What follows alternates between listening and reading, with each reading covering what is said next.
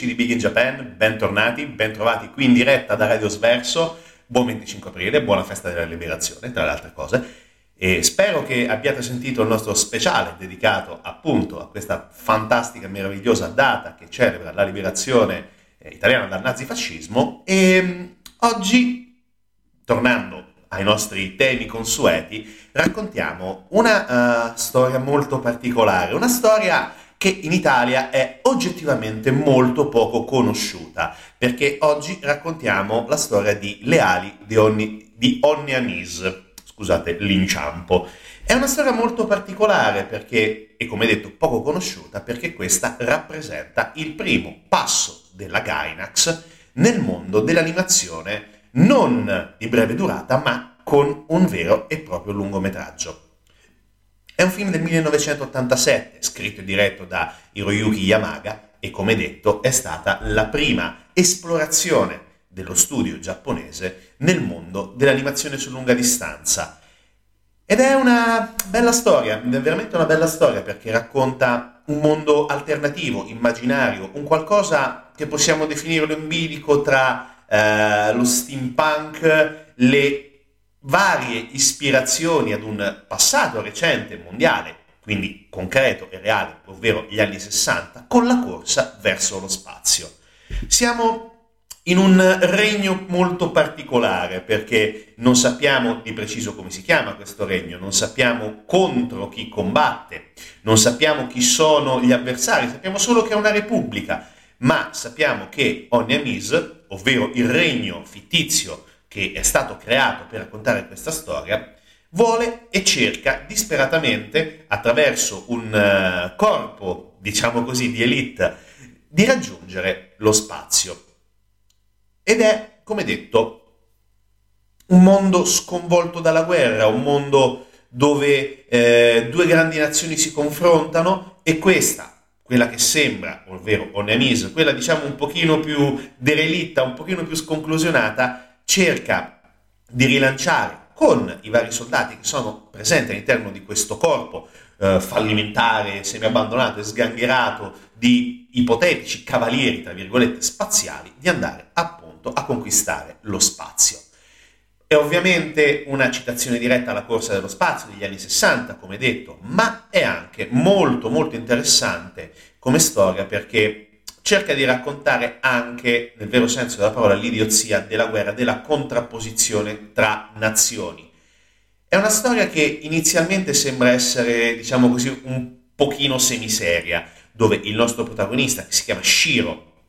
nome completo, mi sarà abbastanza complicato cercare di pronunciarlo correttamente, eh, Shirozug Ladat, eh, sembra il classico perdente e infatti anche lui all'inizio lo dice di essere un perdente perché nella, nella fase iniziale, nei momenti iniziali di presentazione appunto di questa, di questa lunga cavalcata verso lo spazio, spoiler,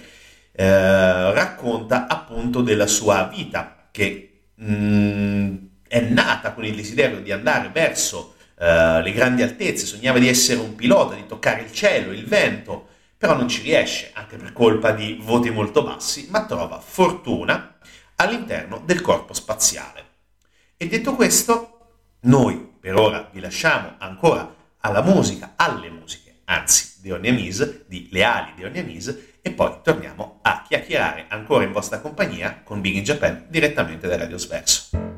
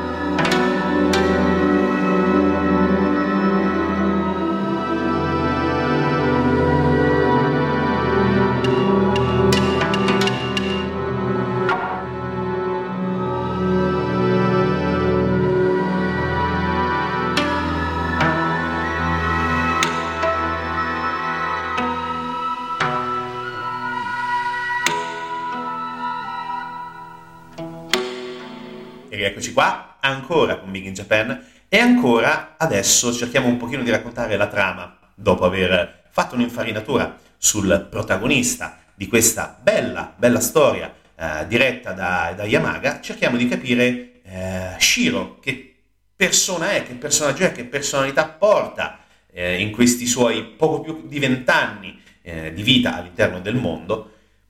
e come detto è un personaggio un po' particolare perché sembra sciatto, svogliato, spesso sopra le righe, anche e soprattutto nei momenti di libertà, che sembrano un po' troppi, diciamo così, per essere un militare. Ma come detto, il corpo spaziale di Onemis è, è derelitto, semi-abbandonato. Ma per rilanciare la propria esistenza, per cercare di redimere la sua esistenza, è fondamentale un incontro, è fondamentale eh, la fortuna, veramente, di, di un incontro, perché durante uno di questi momenti di svago, spesso anche piuttosto pigri, incontra una ragazza che si chiama Richinni. E la incontra mentre sta cercando di consegnare dei volantini, volantini eh, religiosi, nel vero senso della parola, alla popolazione che eh, si trova all'interno di una sorta di mm, me- mega piazza all'interno di, del regno di Oniamis e tutti distratti, tutti non riescono a capire che cosa, che cosa voglia questa ragazza, anzi molto spesso non la degnano neanche di uno sguardo. Lui riceve questo, questo volantino, questo foglietto, però all'inizio non, non, gli dà troppo peso, nonostante sia anche piuttosto interessato a questa ragazza. Ritorna negli alloggi, ovviamente distrutto da una serata di bagordi, e si ritrova con questo volantino appiccicato sulla faccia. Inizia a cercare di capire cosa voglia dire questo volantino e nel suo giorno libero si reca ad un incontro che appunto chiedeva la presenza attraverso questo volantino. Arriva alla casa uh, di Richinni e praticamente eh, è una casa, desol- una casa desolata, in un, in un, posto semisperduto, lontano dalla città, e lei vive con una uh, piccola bambina, una piccola bambina che ha uh, preso, diciamo così, come, come sorta di figlia e cerca appunto di eh, accudirla nelle migliori condizioni possibili. Inizia il dialogo tra Ricchini e Shiro ed è un dialogo eh, che appunto cerca di far capire a Shiro la capacità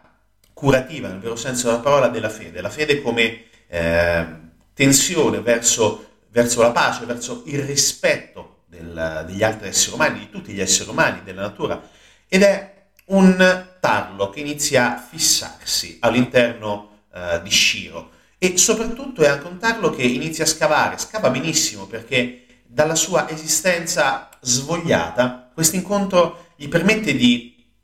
trovare una nuova volontà, una nuova voglia di raggiungere gli obiettivi che si era prefissato durante la sua giovinezza e durante la sua adolescenza. E qui questo incontro è fondamentale, come detto, e da questo momento Shiro diventerà il volto, il corpo e l'anima del progetto spaziale di Oniamis e quindi diventerà veramente le ali di Oniamis. E da qui inizierà tutta la corsa verso il cielo, appunto, del corpo spaziale di Oniamis, anche grazie a Richinni, che ha finalmente dato uno stimolo in più a quello svogliato di Shiro. A tra poco.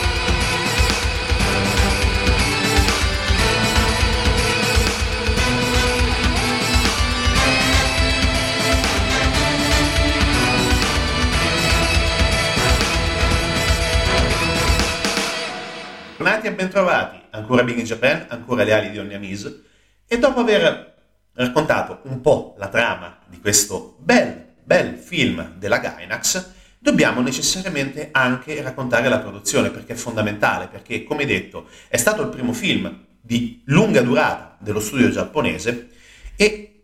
è stato reso possibile grazie a un finanziamento di un produttore della Bandai mm, chiamato eh, Makoto Yamishina che era rimasto molto colpito da un uh, film di breve durata, un, un pilot, definito, definiamolo così, che era stato prodotto appunto dai membri dello studio. E il progetto era molto ambizioso, se ne rese subito conto, e qui il finanziamento. Ma il progetto non è stato di, mh, poca, di poca sostanza, tutt'altro, perché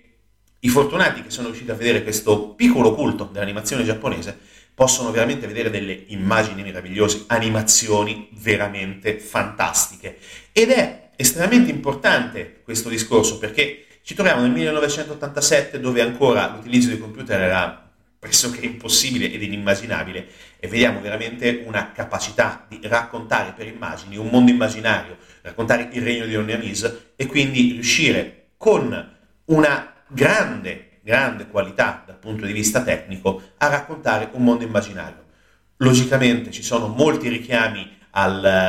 allo steampunk, anche se non possiamo definirlo, diciamo così, ci sono anche molti richiami alla realtà perché il razzo che poi porterà, altro spoiler, ehm, Shiro nello spazio è un razzo che richiama tantissimo eh, il Saturn russo del primo uomo nello spazio, quindi Yuri Gagarin, ed è poi anche molto interessante raccontare questo, eh, questo rapporto, diciamo così, questo dualismo tra realtà e finzione, dove vediamo Shiro e Gagarin che cercano di confrontarsi, diciamo così, molto, molto alla lontana e soprattutto non molto ben eh, definito con chiarezza, logicamente, perché ovviamente sono due personaggi molto diversi e con due storie, una reale e una fittizia molto diverse, logicamente. Però ci sono dei parallelismi, sono molto interessanti. Così come anche molto interessante, come hai detto, la pattuglia di animatori, di disegnatori, perché ce ne sono stati tantissimi che poi sono diventati famosissimi, come per esempio Hideaki Anno, regista anche, poi diventato responsabile, tra virgolette, del mistero della pietra azzurra e di Evangelion, che arriveranno dopo, perché come detto, Oniamise è stato il primo grande tentativo, il primo grande exploit dello studio Gainax. Eh, c'è stata anche la grande collaborazione di tanti eh, animatori, come per esempio Ikiro Itano, o anche anche qui estremamente importante la presenza come character designer di Yoshiyuki Sadamoto, eh, poi anche lui mh, coinvolto, ben coinvolto all'interno del progetto Evangelion, e poi anche Toshiro Kawamoto, insomma troviamo veramente la creme della creme dello studio, dello studio Gainax.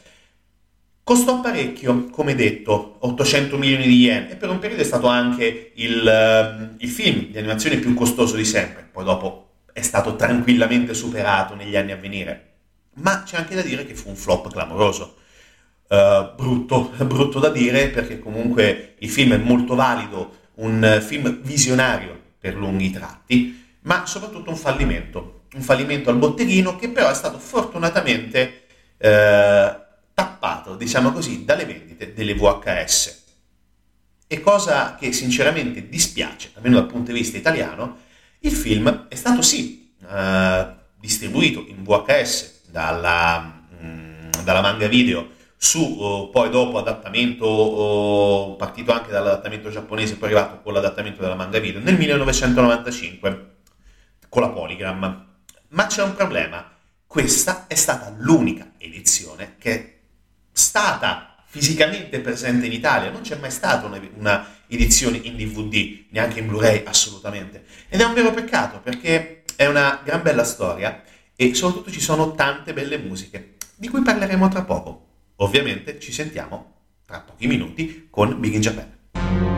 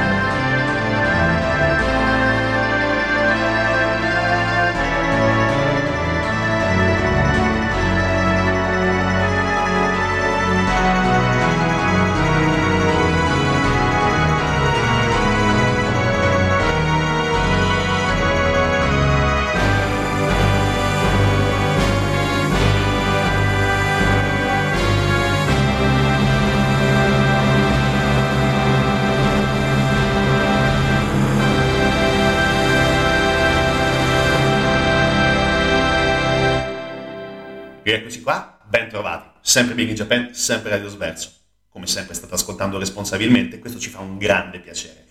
E adesso però entriamo veramente nel mondo musicale di Onyamis, perché è un mondo musicale da Oscar, nel vero senso della parola, perché il responsabile di questa meravigliosa colonna sonora, e non fatico a dire meravigliosa, perché ci troviamo di fronte a, alle musiche scritte da, da Ryuichi Sakamoto. Eh, già basterebbe solo questo nome per far tremare i polsi a buona parte degli appassionati di musica, non solo di animazione, anzi, animazione proprio per niente, perché qui parliamo di uno dei compositori più più importanti degli ultimi decenni e soprattutto un compositore che dobbiamo ringraziare solamente per aver dato creato la musica in coabitazione, logicamente, con altri due geniacci non di poco conto, diciamo così, ehm, per, ovvero David Byrne e Kong Su, per le musiche dell'ultimo imperatore di Bernardo Bertolucci. Parliamo di un capolavoro assoluto del cinema, non c'è altro da dire, però c'è da dire molto perché la musica composta da, uh, da Sakamoto è stata fondamentale ed è fondamentale nel accompagnare la vicenda di Shiro, nella crescita personale, nel viaggio, non solo verso lo spazio, ma anche e soprattutto verso la consapevolezza di sé e soprattutto verso la consapevolezza della inutilità, della stupidità, della idiozia totale della guerra. Ed è appunto questo il tema fondamentale, ed è il tema anche che si sente nelle note quasi dolenti che eh, Sakamoto sceglie per comporre la colonna sonora di Onyamis, di Leali di Onyamis, ed è un tema che resta veramente attaccato alla pelle di chi ascolta perché riesce a dare veramente, anche nei vari momenti di, di tensione, perché ce ne sono, qui non faccio spoiler, già ne ho fatti diversi e di un certo spessore, ma serve veramente per, come detto, far crescere il personaggio e questa musica lo accompagna, è appunto la trama sonora ideale per raccontare appunto uh, Shiro, uh, Rikini e tutti i personaggi che ruotano intorno a questa vicenda. Dopo, logicamente, Sakamoto non è un personaggio uh, di poco conto e raccontare tutte le cose che è riuscito a costruire in tantissimi anni di carriera, iniziata più o meno nel 1978 con eh, i primi lavori eh, discografici. Dal punto di vista della composizione lo troviamo alla regia, diciamo così, sonora di Furio, uh, Il tè nel deserto, ancora Bertolucci, e poi Bertolucci ancora con Piccolo Buddha. Abbiamo anche incursioni, come per esempio in, uh, in Omicidio in diretta, incursioni musicali, logicamente, di Brian De Palma, poi anche Femme Fatale, sempre di Brian De Palma, cioè ha lavorato anche in Revenant di eh, Inarritu, che stranamente non è stato mm, premiato per la colonna sonora molto intensa, minimale del, di questo viaggio folle, di questa esperienza folle di, di Lello Di Capri, del nostro bel Lellone Di Capri, che finalmente ha vinto l'Oscar come miglior attore. Forse doveva vincerlo anche mm, l'Orso, mm, che ha quasi mangiucchiato Lello, però vabbè, questa è un'altra storia. Però detto questo, uh, Rishi Sakamoto è un personaggio veramente, veramente importante L'aver coinvolto un personaggio di questo tipo all'interno di un progetto ambizioso dimostra che la Gainax ci credeva e ci crede anche adesso. Perché? No, non ve lo dico adesso, ve lo dico dopo con il nostro ultimo blocco e poi ancora musica nel frattempo e poi i saluti finali con Big in Japan. E come sempre, ascoltate.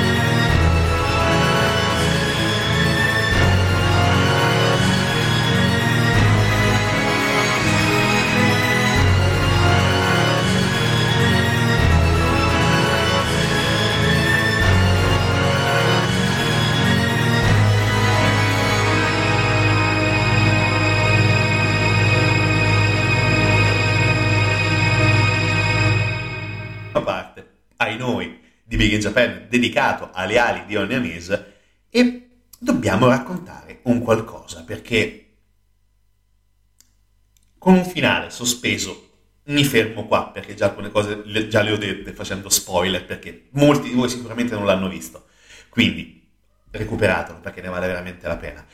È difficile, non impossibile, ma ce la potete fare. Detto questo, abbiamo detto che è stato un mezzo flop al botteghino. Benissimo, scarso successo, benissimo tra virgolette, ok. Però la Gainax crede tantissimo in questo progetto e credeva e crede ancora, tanto che nel 91 aveva annunciato e dichiarato di aver iniziato la pre-produzione di Blue Uru, che era il seguito, il sequel di Oniamise, e che dovrebbe essere eh, ambientato più o meno 50 anni dopo. Si sa pochino, non è stato ben chiaro il percorso eh, di questa produzione, scritta di nuovo poi da Yamada, logicamente è regia però affidata a idea che hanno, quindi ok, va benissimo, e quindi inizia questo, questo percorso, però l'anno dopo venne, eh, venne cestinato, nel vero senso della parola, venne abbandonata perché in un lungometraggio era al di là delle potenzialità finanziarie dello studio e anche un pochino per il certo scollamento che Yamaga aveva dimostrato verso il progetto, però non è mai stata del tutto accantonata questa idea. Tanto che nel 98 la Gainax ha pubblicato un disco, un CD-ROM, eh, chiamato in inglese come Blue Frozen Design Collection, che conteneva diverse immagini e concept design, 134 pagine di storyboard e la sceneggiatura estesa del sequel. Ma attenzione, nel 2008, dieci anni dopo, Yamaga ha dichiarato uh, in una convention tenuta in Germania di essere in cerca di nuovi finanziatori per il progetto, con la speranza di ottenere un budget entro breve tempo. Altro tempo, altra attesa, arriviamo al 2013 e ancora, and counting, come si suole dire quando la Gainax ha annunciato ufficialmente di aver iniziato la produzione di Blue con Yamaga alla sceneggiatura e alla regia, attenzione, non più idea che hanno, e eh, Yoshiyuki Sadamoto come eh, character design. Succede che però bisogna aspettare ancora tempo perché non si sa davvero quando questo progetto possa vedere la luce nel vero senso della parola perché annunciato, annullato, annunciato, rinviato, sospeso, non si sa, non è chiara la, la faccenda oggettivamente. E ad oggi le notizie sono, mh, mm, possiamo definirle pochine nel vero senso della parola, perché si parla sempre di un uh, to be announced, un qualcosa che ancora non è de- del tutto chiaro, c'è addirittura che parla di un 2021, ma sinceramente ancora non ho trovato notizie a riguardo che possano confermare il 2021 come orizzonte per Blue Uru e per continuare la storia di eh, partita con le ali di Onianise. È complicato, nel vero senso della parola, però noi stiamo oggettivamente fiduciosi perché eh, siamo convinti che prima o poi ci sarà il seguito eh, di Leali di Onianise, ma siamo ancora più speranzosi nel fatto di vedere prima o poi un'edizione italiana degna di questo nome in DVD, in Blu-ray, arrivare anche sul nostro mercato. E per la cronaca, eh, la voce di Shiro è quella di Pegasus. esatto, Ivo De Palma. Quindi eh, facilmente anche riconoscibile come tono e come intensità vocale. Detto questo, non ve lo consigliamo di eh, recuperare in qualsiasi modo, è praticamente impossibile riuscire a trovare una VHS su eBay, sì, 15 euro, d'accordo, però oggettivamente chi ha ancora un VHS funzionante? Uh, io, ok, va bene, ma stupidaggini a parte, noi ci sentiamo domenica prossima con nuove incursioni nel mondo animato giapponese, sempre con Radio Sverso e ovviamente, come al solito, ascoltate responsabilmente tutti i nostri programmi, tutti i nostri podcast. Noi ci sentiamo tra una settimana.